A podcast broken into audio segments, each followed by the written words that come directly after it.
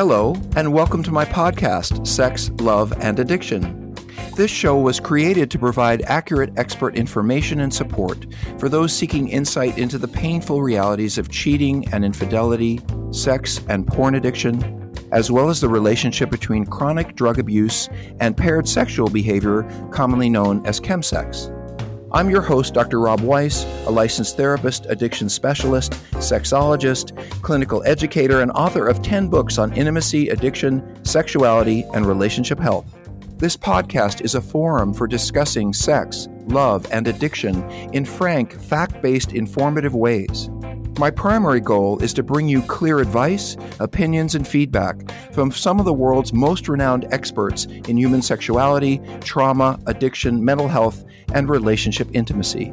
This show is sponsored by Seeking Integrity Treatment Programs, which are also dedicated to providing expert-focused, highly specialized residential treatment for men struggling with sex, porn, and related addictions. You can learn more about Seeking Integrity and my work there at w w w dot seeking integrity dot com. Now let's get started.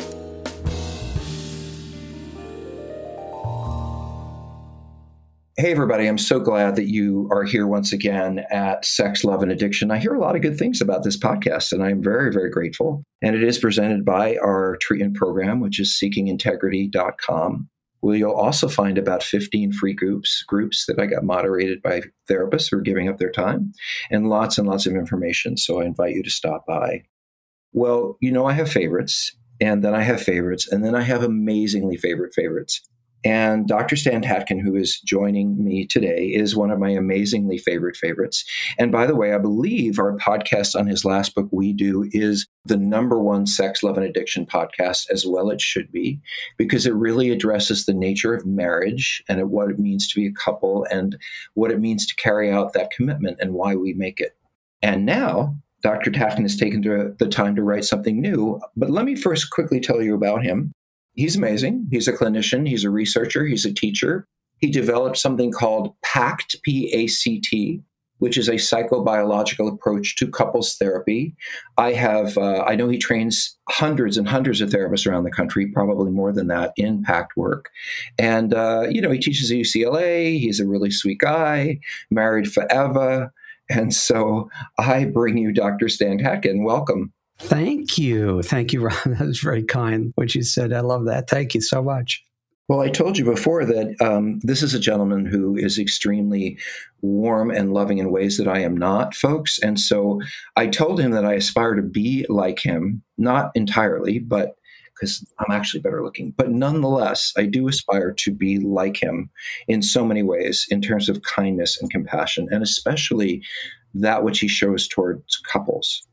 And so, Doctor Tatkin, I want to ask you about this book you've written. And folks, it's called In Each Other's Care. And the reason that I'm particularly interested in this is this is not about why couples build relationship or how they build relationship or the meaning of relationship, although that's always throughout your work. This time, Doctor Tatkin, you wrote a book about conflict and how couples struggle with it, and what are the areas in which they struggle. And you got really specific, which I appreciate. So now I really want you to talk about, about conflict in couples and how they can work through this. And Lord knows I have a lot of conflicted couples. As do I. Well, conflict is uh, is a very human thing. Uh, uh, if you're a human primate, you're going to get into conflict uh, for a variety of reasons, uh, because we're very difficult animals, I think. Speak for yourself, Doctor Tatkin. I am a very difficult animal. I'm a pain in the ass. And so, uh, you know, this was written during the pandemic when people were, uh, as you know, uh, getting married, breaking up, uh, freaking out. For some people, it was going really well. Other people, it was the worst time in their life. And a lot of it had to do with being, uh, you know, stuck at home, quarantining with their partner. I really thought a lot about what is actually important. And so I, I wrote this book with that in mind. Can I ask you, what do you mean by important? Well, what is actually important to us as a species, what is actually existentially important. We're in the weeds most of the time. Uh, we're uh, focused on ourselves, and we're not uh, working with others in a pro-relationship manner. We do when we feel like it. When we don't feel like it, uh, you know, it's, uh, you know, sorry, I'm in it for myself. And that's all of us. There are no exceptions. Uh, and ever so much, people become pro-self under stress. And so the book really is focusing on structure. Any union that doesn't co-create its own structure, and by that I mean you and I in the relationship, we are the creators. We uh, come up with the shared mythology that is our relationship. Relationships don't really exist in real life. So I, I don't really understand what you just said, and I want to. You said that, that you can't really see a relationship, or or a relationship doesn't really exist, or, or something that was way beyond me. Talk, t- can you talk more about that? It's an abstraction. You can't really. Uh, a relationship is something that is subjective. It's something that I make up in my head, and it's actually an important thing that we can do, that we're the only species on the planet that can make shit up. And we do that with uh, imagining uh, corporations, we imagine uh, groups, we imagine churches, we imagine God, we imagine ideas, innovations. Wait a minute, I had a steak sandwich today, and I did not imagine that I had that steak sandwich. So I'm not sure. Um, again, what do you mean I imagined it? I know it was good. I put, you know, ketchup on it. What? Uh, tell me about imagining. Well, you created that sandwich. You didn't eat it off the ground. You created it. You had a picture, an image before you made it. And so what I'm saying is that in a relationship that we're creating, we have to define it. We have to make sure that we are creating the same picture in our heads. Otherwise, we're going to have some trouble, right? You, well, let's say we start a band. We start a band, and um, you have ideas about what that band would be. I have ideas, but uh, what if our ideals ideas are running counter to each other's wants, vision? Um, I, you know, what we're expecting. We could not have a very long-lived band. Well, then, then we'd sound like uh, like I did in seventh grade with my high school band. Is a little out of tune. Is that right? There you go. Okay. Well, there's nothing wrong with that if you like your music out of tune. But this is really as you like it. And in a union of among free people, we expect as adults that people are coming together based on shared power and shared authority. Two separate individuals uh, who are different by definition. And in order to co-create something that could last a long time, we have to get each other on board with the purpose. Why are we doing it? Um, where are we going? Is it where I want to go? In the beginning, uh, I have no idea who you are, because you're just all everything I've ever wanted. And, you know, we talk about relationships don't really begin until I have, well, you know, you're the dream person, and you're all I ever talk about, and you fill every emptiness inside of me, and you're the most beautiful thing in the world. Limerence in the beginning. It's in your head. Well, that's, yes. And in my heart, whatever you want to call that, I have met my ideal mate. But it seems to me as time goes on, I figure out who they are. And maybe what you're saying, I don't know, is that we meet, we need to begin to create a picture of what we want rather than what we imagined or thought was there. But I don't, again, I don't fully understand. So I want you to say it more. Tell us more. If people imagined the relationship that they want, not the person, right? Not the person, people disappoint. We're all disappointing. We're all messy. And you may think I'm everything you want, but guess what? I'm also a lot of things you don't want. You haven't discovered that yet. You will. If I'm under stress and distress, I can be a real asshole. So can you. That's the human condition, right? So it's really understanding what kind of relationship should this be? Why do it? Why join ranks? Why create a union, an alliance, a team? Why even do it?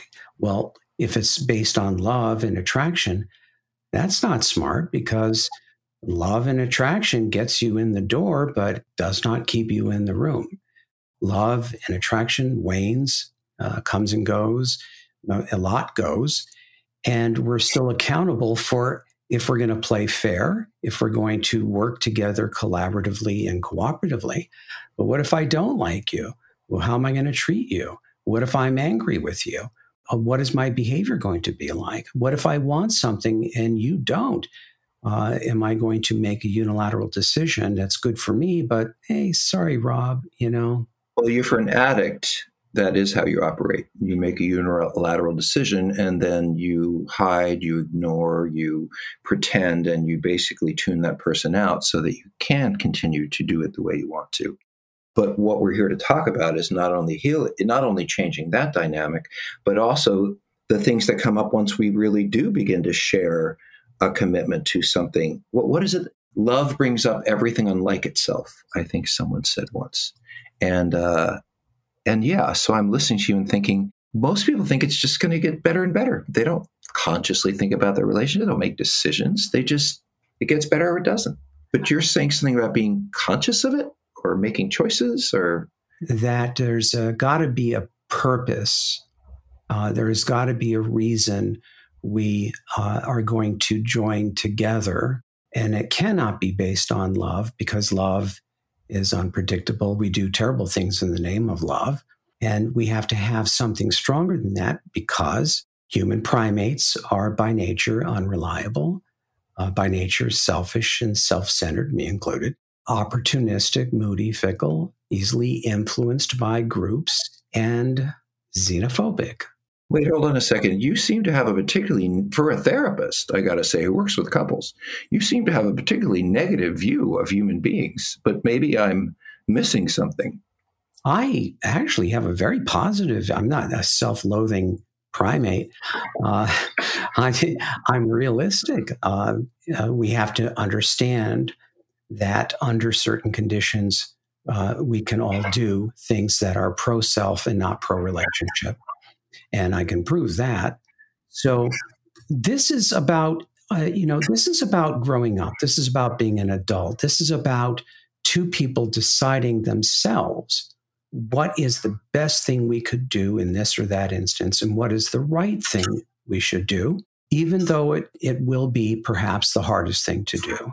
That speaks right to addiction, because we all, many of us, but I'd say all of us at different times, want to do the expedient thing, want to feel better at the cost of doing what's best. And that happens especially in love relationships, but it happens in all relationships. So what I'm suggesting is that people approach love uh, relationships, romantic relationships, the same way they would any endeavor with a partner. Do you go into business because you fall in love with someone? Hopefully not. Do you start a band? Because, right? Well, you know, these are real questions. I think as you say it, I choose my partnerships in business. I, I, I see the person that is really good at what they do, and I want to join with that. Yes. You also want to know, are they reliable? Are they going to be loyal? Are they going to work with you or against you? Can you trust them? Will they come through? Are you on the same page with them with the vision of what you're going to do? What if this person has a different vision? They're really good at what they do. They're not good at you. And they're not good at what you want. Um, they want to go west. You want to go east. And you just didn't talk about it. You just didn't vet each other to find out whether you want the same things. And only in love relationships uh, do we not do those things. Only in love relationships, which is a problem. And maybe having children. You can't vet the kids before they come out, so to speak. Sure. You know, th- this is really about, you know, th- using the capacity that we have as human beings to predict, plan, and prepare for what could go wrong, to be able to imagine something and, and manifest it, right? When I say relationships don't ex- exist except in our heads, you know, as children, it exists because the gods, our parents, are are basically deciding what that relationship is going to be. If they decide. Even if they don't decide, whatever it is that they know and have ex- experienced is what's going to come through. This is the multi-generational transmission thing. So this is really about adulthood, the symmetry of two adults coming together based on terms and conditions. That, that is the recipe, or a recipe, for happiness and longevity, as long as people are both generals, both bosses, both executives, both legislators. They are making this relationship, not a therapist, not Oprah, not a book, not religion, not their parents, right? You and I decide what this shall be, and we're constantly shaping it in the way we want. We just have to agree. We just have to make sure we get each other on board with everything, or we will fight. It sounds like you're saying that we're equal as partners. And I know that I have deficits and I lean into my spouse for that, and they have deficits and they lean into that for me. And sometimes they're in charge, sometimes I'm in charge, depending on our strengths. So help me understand that piece. And we're going to get to conflict. We might even get into in conflict. But I just wanted to, you said we're both generals, we're both lieutenants. What does that mean in relationship to leaning on each other? Shared power, shared authority means the buck stops with both of us. We're both, you know, we both have the same things to gain and the same things to lose. That's really important. That's interdependence, right? Two separate individuals who come in together based on terms and conditions. What we're going to do, what we're never going to do. That's a decision that two adults make. Therefore, it's even Steven. We play fair, and we play in, in a way that, that makes sure that we're taking care of ourselves and our partner at the same time. Otherwise, the alliance becomes adversarial. So this is things we already know, right? We already know this. We already know this because of human, you know, behavior since the beginning of uh, humans being on the planet. Uh, we know this about civilization, about how we've been able to get people to behave themselves and not harm each other, not rob and steal. So it's done with a structure and getting people on board, unless it's a dictatorship, in which case you do what you're told. So that's not what I'm talking about. Uh, that you are different and that you delegate is not is still sharing power and authority if you both have the last say. So yeah, I, I delegate this to you because I am terrible at finances. But I also need to know where our finances are. I also need to be able to say no if I think you're doing something that's going to hurt the union, right? So that's what I'm talking about. Now, to speak to your other thing that you said, we we come together, nature pushes us together based on, at least psychologically, familiarity and recognition. That brings us together. That we, you and I are different if we Uh, if we celebrate that difference, uh, our differences, that's our superpower. So you and John ha- are different, and your superpower is the combination of the two of you, uh, that uh, you make up for each other's deficits. You are better together than you would be alone. Well, I plan the vacations. He goes on the vacations. There you go. I'm sorry. You know. No, I do understand it because it's still a shared common goal. Yes. And by the way, Uh, he fixes the computers, I use them. So there is that back and forth, but we've both agreed that we want to enjoy the vacation. We both agree that we want the computers to work. Mm-hmm. And I think it's in that context of agreement that you're talking about that yes. we can share power. Absolutely. So structure is extremely important in long-lasting relationships, that that we're both drivers of this thing, no passengers, and that we're constantly working together, making our relationship the most important thing, ostensibly because everyone and everything depends on us being in good order, being in good shape. But how does anyone live that consciously? I mean, you know, we fight, we are, you know, as you said, we're kind of like animals. We fight, we argue, you know, I want more of the steak, you want more of the fish. I think if I was that conscious all the time, I'd lose my mind. And really, folks, what we're talking about is the nature of what makes a relationship work and what is a relationship. Uh, and it's not perfect. It's messy, as you said. Yeah. But you are talking about being conscious. And many of the folks I work with, they're in crisis. They're lying to each other. They're completely focused on what they want.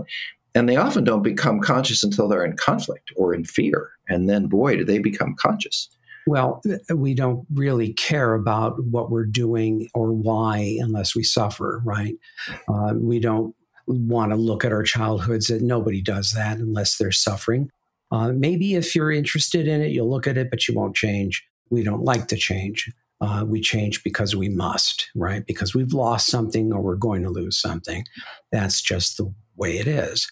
Uh, so the partners are creating a situation that includes getting each other on board. So you and I, how do we get each other on board with something?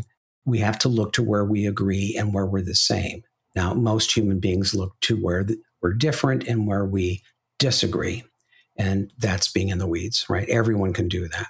But people who um, know how to bring people together always look to where we are the same and where we agree. And then we work our way down to the details. So anything can be, most everything can be accomplished that way through bargaining, right? Bargaining. Let me make it worth your while. How about this? What do you think of this? What I'm saying is, unless we operate as a two-person psychological system, always keeping in mind our partner's interests, fears, concerns, and our own, unless we do that consistently, we're going to fight. We're always going to fight. And the other person is going to take that focus on the self only as unfriendly, and they will do the same. Can you break that down? I mean, more simply, like I, I need an example of that. If I am talking only about what I want, and I'm not saying or acknowledging what I know you want or what you're afraid of with what I want, if I don't do that, I force you to do that yourself.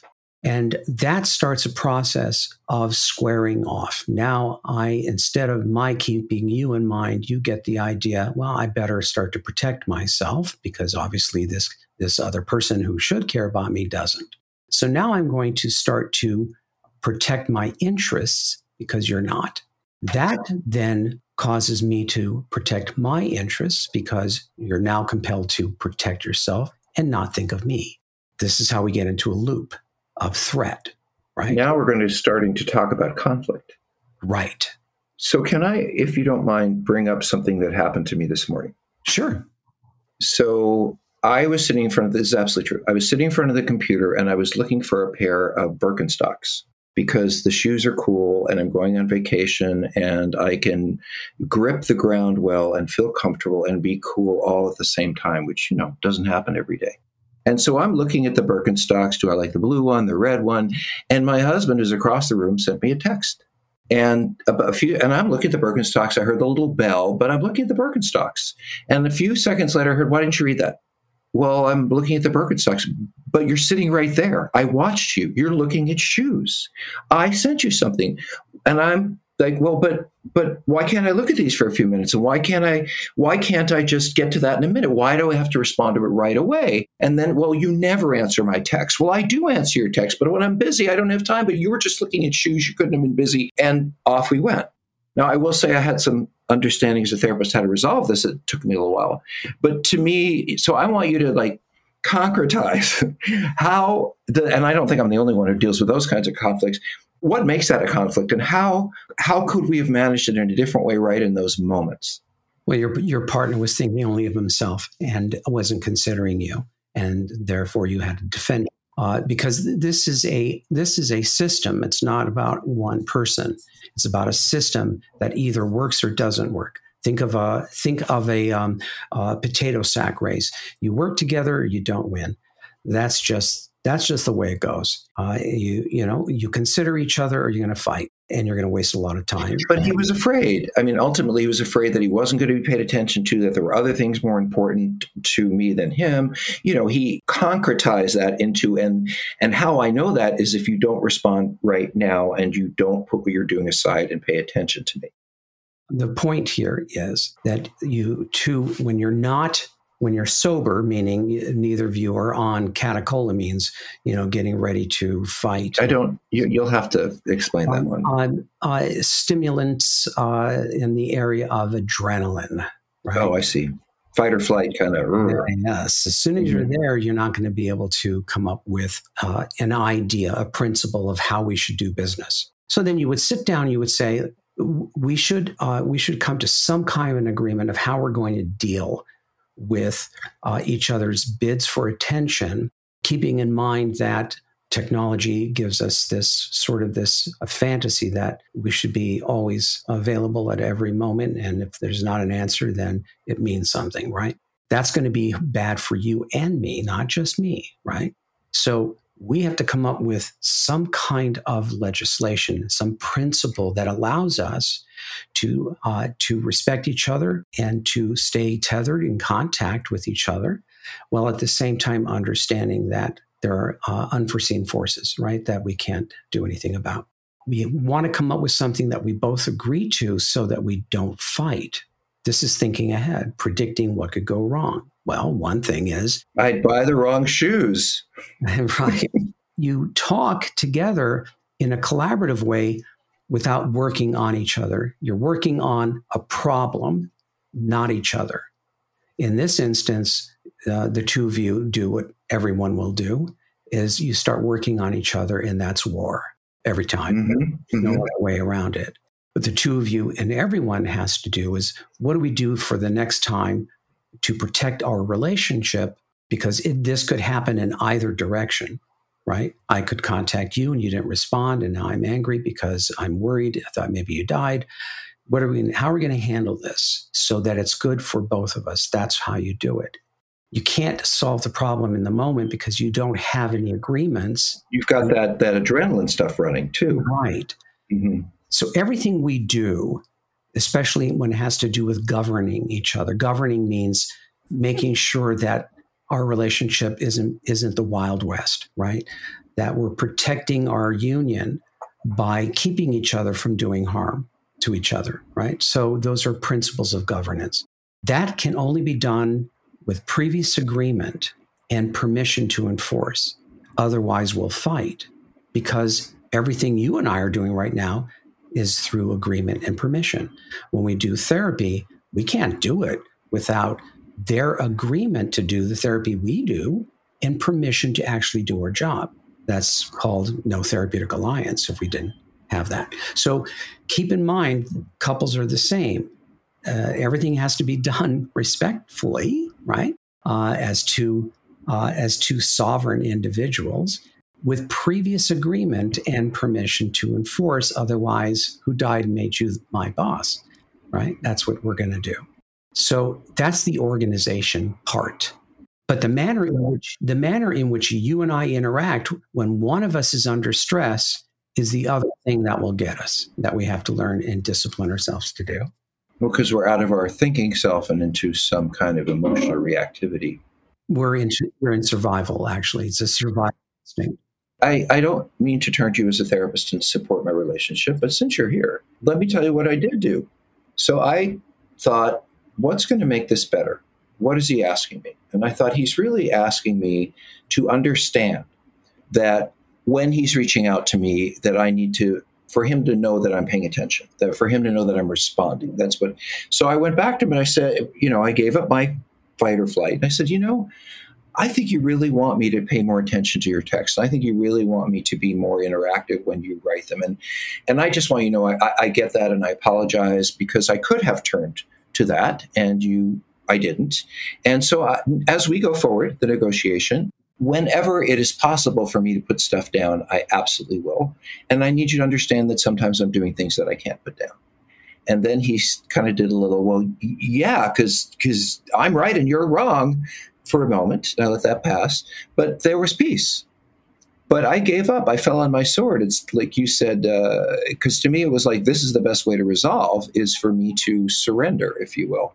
I don't know that we reached any conclusions. Yeah. The two of you were sitting in front of me. I would uh, say that you both have to learn how to fall on your swords completely without hesitation and without qualification. That is the way you run this thing. It's a team sport, not a solo sport. This isn't family where you get to do what you want and you'll be forgiven.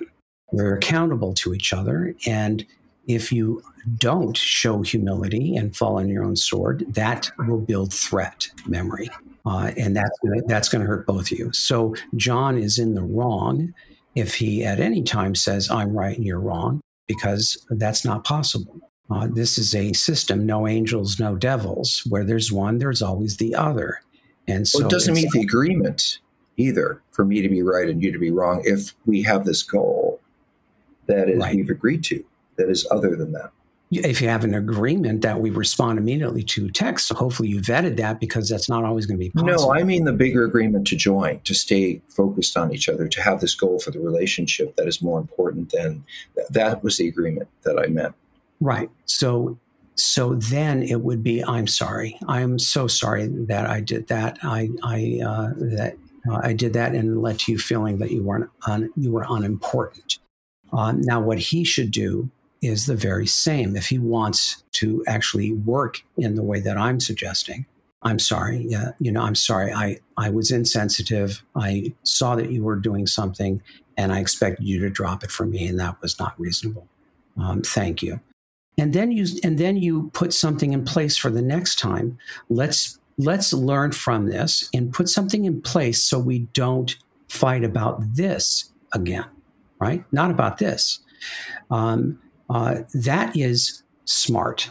That is taking something that happens and making sure it doesn't repeat. Because the repetition, Rob, is what actually causes inflammation in memory and leads to amplification of resentment. So, uh, so partners need to be very careful uh, to keep repetition at a minimum. And the only way to do that is by coming up with guardrails for the next time.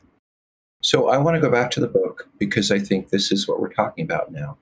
And the subtitle of In Each Other's Care, it says, A Guide to the Most Common Relationship Conflicts and How to Work Through Them. So now I think we're in a detail of my experience that I'm trying to understand how to work through with your advice. But what I understood about the book is that you got very concrete about what is the nature of specific conflicts for different couples and how to begin to approach them. Can you give some examples of, yeah, what did you get real and specific on? Because I know you, you could be a little scientific, a little, you know, in the university clouds, but you got down and dirty here. So tell me more about that. Yeah, there's no science in this book.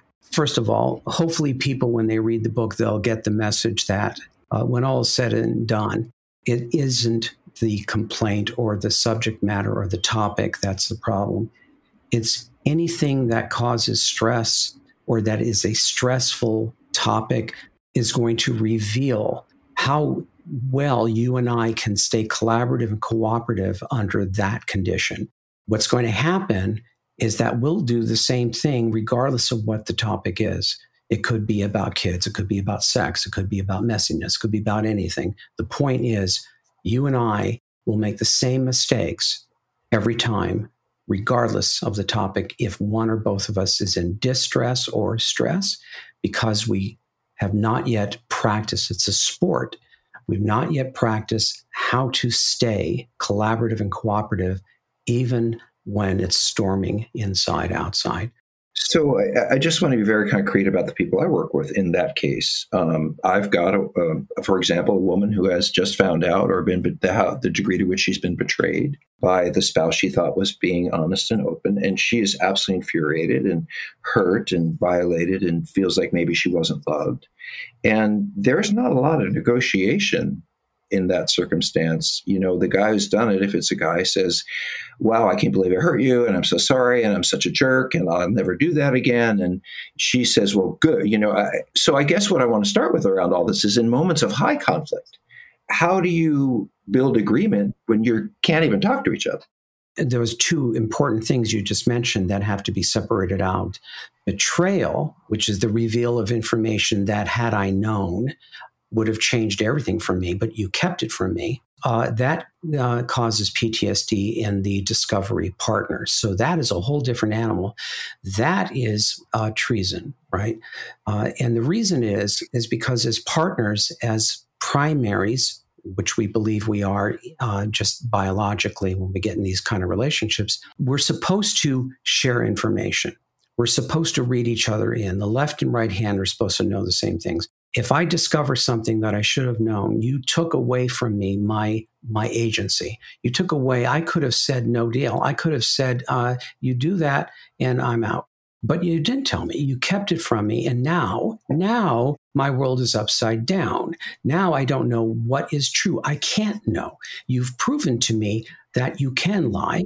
And now I have evidence. And now I don't know who you are. I don't know who I am. I don't know who what we were. And for a, at least a year, my brain can do nothing else but actually recalibrate this new information with the entire time I've been with you. It will do it whether I like it or not.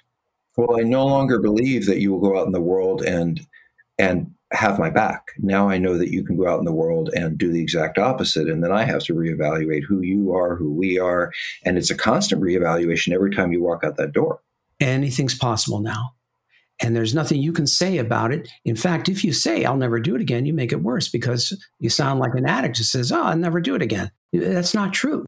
Lying is involved, like alcoholism and drug addiction. Uh, there's a cluster of behaviors that's not simply an addiction.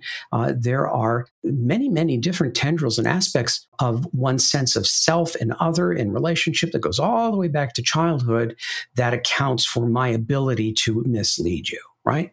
And so you will know that uh, I am different because I'm not doing any of those things that reminds you of my lying or cheating. That's a very, very difficult thing to do because the person who experiences this kind of betrayal has now increased the radius of their cues for picking up threat, which makes it hard on both people. Everything you do now starts to make me think you're lying. Uh, you have no movement here because you're in the doghouse, you're the villain, and you're expected to be the hero too. Very hard place to be, right? So betrayal is a whole different animal. Well, we, we have a term, ambivalent love, which is I look at you in one moment and I still feel connected to how I always saw you and how I always felt about us. And then the next minute I look at you and I hate you. How could you do this to me? And I find that that's a very difficult place to be for many of the people I work with. That's P T S D, um, uh, mood instability, thoughts that won't go away, perseveration, right? Paranoia, uh, flashbacks, you know, obsession, right? So th- I can't do anything about that. I don't care who you are. You're going to go through this unless you've cheated and lied too, in which case you won't show any symptoms. Hi, this is Doctor Rob again. Thank you for joining us today. If this show has inspired you to seek further information for yourself or someone you love, I encourage you to visit our treatment center website, which is w w w dot seeking integrity dot com. There you'll find some useful information about the residential treatment we provide, which I think is some of the best, most useful, short-term, effective intensive care you can find for sexual addiction and compulsivity, as well as combined drug sex or chem sex problems. On seeking integrity dot com, you can find some useful advice and direction for healing. And don't forget, if you want to write me about this podcast or reach any of my guests, please write me at rob at seeking integrity dot com. I really look forward to our next time together. Take good care.